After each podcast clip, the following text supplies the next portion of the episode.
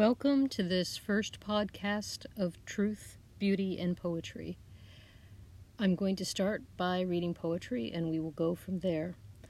The first poem I'm going to read is from E. E. Cummings.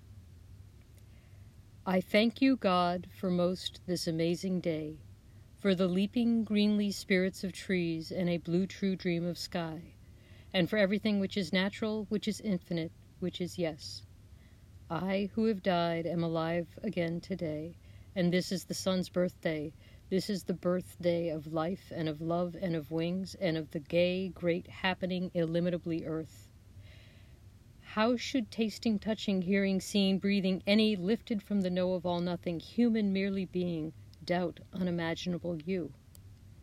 Now the ears of my ears are awake, and the eyes of my eyes are open.